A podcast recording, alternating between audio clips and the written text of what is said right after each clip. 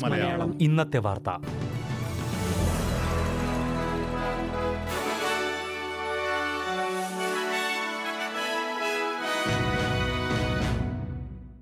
നമസ്കാരം. S B S Malayalam ഇന്നത്തെ വാർത്തയിലേക്ക് സ്വാഗതം. ഇന്ന് രണ്ടായിരത്തി ഇരുപത്തിയൊന്ന് ജൂൺ ഒന്ന്. ഇന്നത്തെ വാർത്ത വായിക്കുന്നത് സൽവി മനീഷ്. വെസ്റ്റേൺ ഓസ്ട്രേലിയയിൽ പുതുതായി ഒരു കോവിഡ് ബാധ സ്ഥിരീകരിച്ചു.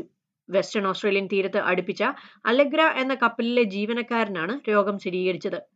കപ്പലിൽ വെച്ച് ആരോഗ്യ പ്രശ്നങ്ങൾ തോന്നിയ ഇരുപതുകാരൻ ഫിയോണ സ്റ്റാൻലി ആശുപത്രിയിൽ ഞായറാഴ്ച ചികിത്സയ്ക്കെത്തിയിരുന്നു.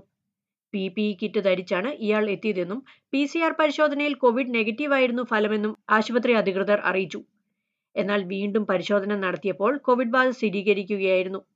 കപ്പലിലെ പാചകക്കാരനായ ഇയാളെ കപ്പലിൽ നിന്ന് ഹോട്ടൽ ക്വാറന്റൈനിലേക്ക് ആംബുലൻസിൽ മാറ്റി. ജീവനക്കാരന് രോഗം സ്ഥിരീകരിച്ചതോടെ കപ്പൽ വെസ്റ്റേൺ ഓസ്ട്രേലിയൻ തീരം വിടണമെന്ന് പ്രീമിയർ മാർക്ക് മഗോവൻ ആവശ്യപ്പെട്ടു.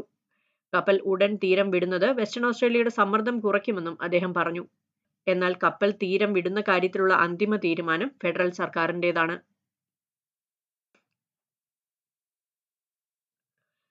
ഓസ്ട്രേലിയയിലെ ഡിസബിലിറ്റി മേഖലയിലെ ഒന്ന് ദശാംശം ആറ് ശതമാനം ജീവനക്കാർ മാത്രമേ വാക്സിനേഷൻ സ്വീകരിച്ചിട്ടുള്ളൂവെന്ന് സർക്കാർ അറിയിച്ചു. വാക്സിനേഷൻ പദ്ധതിയുടെ മുൻഗണനാ പട്ടികയിലുള്ളവരാണ് ഡിസബിലിറ്റി മേഖലയിലെ ജീവനക്കാരെങ്കിലും ഇവർ പൂർണമായും വാക്സിനേഷൻ സ്വീകരിച്ചിട്ടില്ല.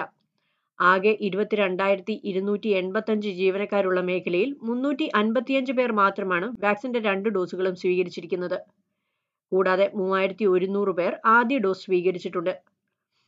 സെനറ്റ് എസ്റ്റിമേറ്റ്സിലാണ് ഈ കാര്യം വെളിപ്പെടുത്തിയത്. ഇതോടെ ഏജ് കെയർ സർവീസസ് മന്ത്രി രാജിവെക്കണമെന്ന ആവശ്യവും ഉയർന്നിരിക്കുകയാണ്. എത്ര പേർ വാക്സിനേഷൻ സ്വീകരിച്ചു എന്നതിന്റെ കൃത്യമായ കണക്ക് അറിയാത്ത ഫെഡറൽ ഏജ് കെയർ സർവീസസ് മന്ത്രി റിച്ചാർഡ് കോൾബെക്ക് രാജിവെക്കണമെന്ന് വിക്ടോറിയൻ ഹെഡ് ഓഫ് നഴ്സസ് യൂണിയനാണ് ആവശ്യപ്പെട്ടിരിക്കുന്നത്. ക്യാബിനറ്റ് മന്ത്രി ക്രിസ്ത്യൻ ബോട്ടർക്കെതിരെയുള്ള പീഡനാരോപണത്തിൽ സ്വതന്ത്ര അന്വേഷണം വേണമെന്ന് വീണ്ടും ആവശ്യപ്പെട്ടുകൊണ്ട് പീഡനത്തിന് ഇരയായെന്ന് ആരോപിക്കുന്നയാളുടെ അഭിഭാഷകൻ രംഗത്ത്.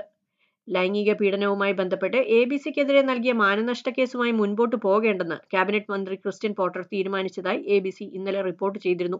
മന്ത്രിസഭയിലുള്ള വ്യക്തി ആയിരത്തി തൊള്ളായിരത്തി എൺപത്തി എട്ടിൽ പതിനാറുകാരിയെ ബലാത്സംഗം ചെയ്തുവെന്ന റിപ്പോർട്ടുകൾ മാർച്ചിൽ പുറത്തു വന്നിരുന്നു എന്നാൽ പിന്നീട് ക്രിസ്ത്യൻ പോട്ടറാണ് ഇതെന്ന റിപ്പോർട്ടുകൾ പുറത്തുവരികയായിരുന്നു.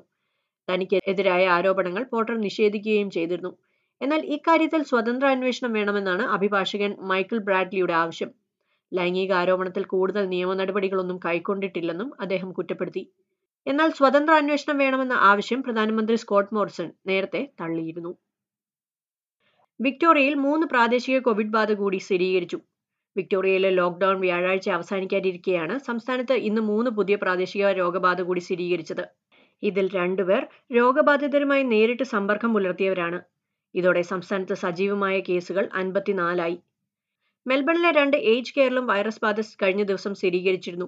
ആർ കെയർ മെയ്ഡ് സ്റ്റോൺ എന്ന ഏജ് കെയറിലെ രണ്ട് ജീവനക്കാർക്കും തൊണ്ണൂറ്റിയൊൻപതുകാരിയായ താമസക്കാരിക്കും രോഗം സ്ഥിരീകരിച്ചിരുന്നു.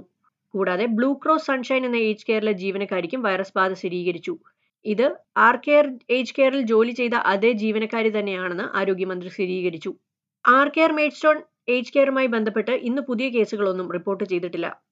ഏജ് കെയറിൽ രോഗബാധ കണ്ടെത്തിയ സാഹചര്യത്തിൽ ഏജ് കെയർ ജീവനക്കാർക്ക് വാക്സിനേഷന് മുൻഗണന നൽകാൻ സർക്കാർ തീരുമാനിച്ചു. കോമൺവെൽത്തിന്റെ കീഴിലുള്ള സ്വകാര്യ ഏജ് കെയറിലെയും റെസിഡൻഷ്യൽ ഡിസബിലിറ്റി മേഖലയിലെയും ജീവനക്കാർക്കാണ് മുൻഗണന നൽകുന്നത്. ജൂൺ രണ്ട് മുതൽ ആറ് വരെ രാവിലെ ഒൻപത് മണിക്കും നാല് മണിക്കും ഇടയ്ക്കാണ് ഇവർക്ക് വാക്സിനേഷൻ സ്വീകരിക്കാവുന്നതെന്ന് ഡിസബിലിറ്റി ഏജിംഗ് ആൻഡ് കെയറേഴ്സ് മന്ത്രി ലൂക്ക് ഡണലൻ അറിയിച്ചു. ഇവർക്ക് വാക്സിനേഷൻ ഹബ്ബുകളിലെത്തി വാക്സിൻ സ്വീകരിക്കാം. Whittlesea Port Melbourne Arcare Maidstone എന്നീ മൂന്ന് ക്ലസ്റ്ററുകളാണ് ഇപ്പോൾ സംസ്ഥാനത്തുള്ളതെന്നും എല്ലാ കേസുകളും തമ്മിൽ ബന്ധമുള്ളതാണെന്നും Covid testing commander Jeroen Weimar പറഞ്ഞു. കോവിഡ് സാഹചര്യം നിലനിൽക്കുന്നതിനാൽ ഓസ്ട്രേലിയക്കാർക്ക് ഫെഡറൽ സർക്കാർ ഏർപ്പെടുത്തിയിരിക്കുന്ന യാത്രാവിലക്കിനെതിരെ നൽകിയ ഹർജി ഫെഡറൽ കോടതി തള്ളി. രണ്ടായിരത്തി ഇരുപത് മാർച്ചിലാണ് ഓസ്ട്രേലിയക്കാർക്ക് സർക്കാർ യാത്രാവിലക്ക് ഏർപ്പെടുത്തിയത്. ഇതിനുശേഷം ഒന്നര വർഷമായി ഓസ്ട്രേലിയക്കാർക്ക് വിദേശത്തേക്ക് യാത്ര ചെയ്യാൻ അനുവാദമില്ല. ഫെഡറൽ ആരോഗ്യമന്ത്രി ഏർപ്പെടുത്തിയ ഈ യാത്രാവിലക്കിനെതിരെ പൗരന്മാരുടെ അവകാശങ്ങൾക്കായി നിലകൊള്ളുന്ന ലിബർട്ടി വക്സ് ഹർജി നൽകിയിരുന്നു. ജനങ്ങളുടെ വ്യക്തി സ്വാതന്ത്ര്യം ഹനിക്കുന്ന നിയന്ത്രണമാണിതെന്ന് ചൂണ്ടിക്കാട്ടിയായിരുന്നു ഹർജി. ഇതാണ് ഇപ്പോൾ ഫെഡറൽ കോടതി തള്ളിയത്. ലിബർട്ടി വക്സിലെ ഒരു ജീവനക്കാരന് രണ്ടായിരത്തി ഇരുപതിൽ വിദേശത്തേക്ക് യാത്ര ചെയ്യാൻ ഇളവ് ലഭിക്കാതി ലഭിക്കാതിരുന്നതിനെ തുടർന്നാണ് സർക്കാരിനെതിരെ ഇവർ നിയമ നടപടികളുമായി മുൻപോട്ട് പോയത്. എന്നാൽ അടിയന്തര ഘട്ടങ്ങളിൽ ദേശീയ തലത്തിൽ നിയന്ത്രണങ്ങൾ നടപ്പാക്കാൻ ആരോഗ്യമന്ത്രിക്ക് അധികാരമുണ്ടെന്ന് കോടതി വിധി പ്രസ്താവത്തിൽ വ്യക്തമാക്കി. ഫെഡറൽ കോടതി ജഡ്ജിമാർ ഏകകണ്ഠമായാണ് ഹർജി തള്ളിയത്. ഫെഡറൽ സർക്കാരിന് നഷ്ടപരിഹാരം നൽകാൻ ലിബർട്ടി വക്സിനോട് കോടതി ആവശ്യപ്പെടുകയും ചെയ്തു.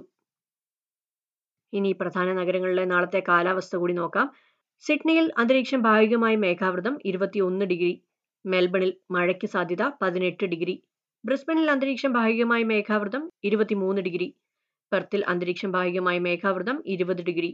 അഡ്ലേഡിൽ ഇടവിട്ട മഴയ്ക്ക് സാധ്യത ഇരുപത് ഡിഗ്രി. ഹൊബാട്ടിൽ അന്തരീക്ഷം മേഘാവൃതം പതിനാറ് degree.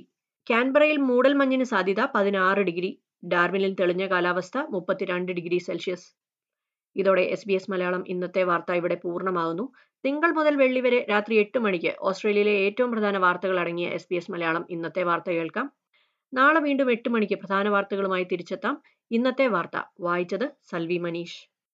SBS SBS SBS SBS SBS SBS Malayalam. ഇന്നത്തെ വാർത്ത.